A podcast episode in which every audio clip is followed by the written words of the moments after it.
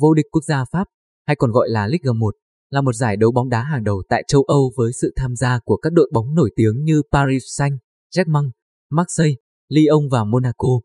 Trong mùa giải vừa qua, Paris Saint-Germain đã giành được chức vô địch thứ 10 trong lịch sử của đội bóng này.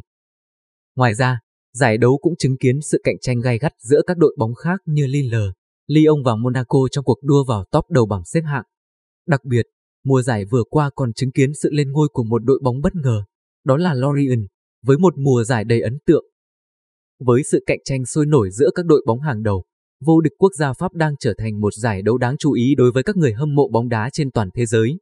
Với những trận đấu hấp dẫn và những kết quả không ngừng thay đổi, vô địch quốc gia Pháp chắc chắn sẽ tiếp tục là một trong những giải đấu bóng đá hàng đầu của châu Âu.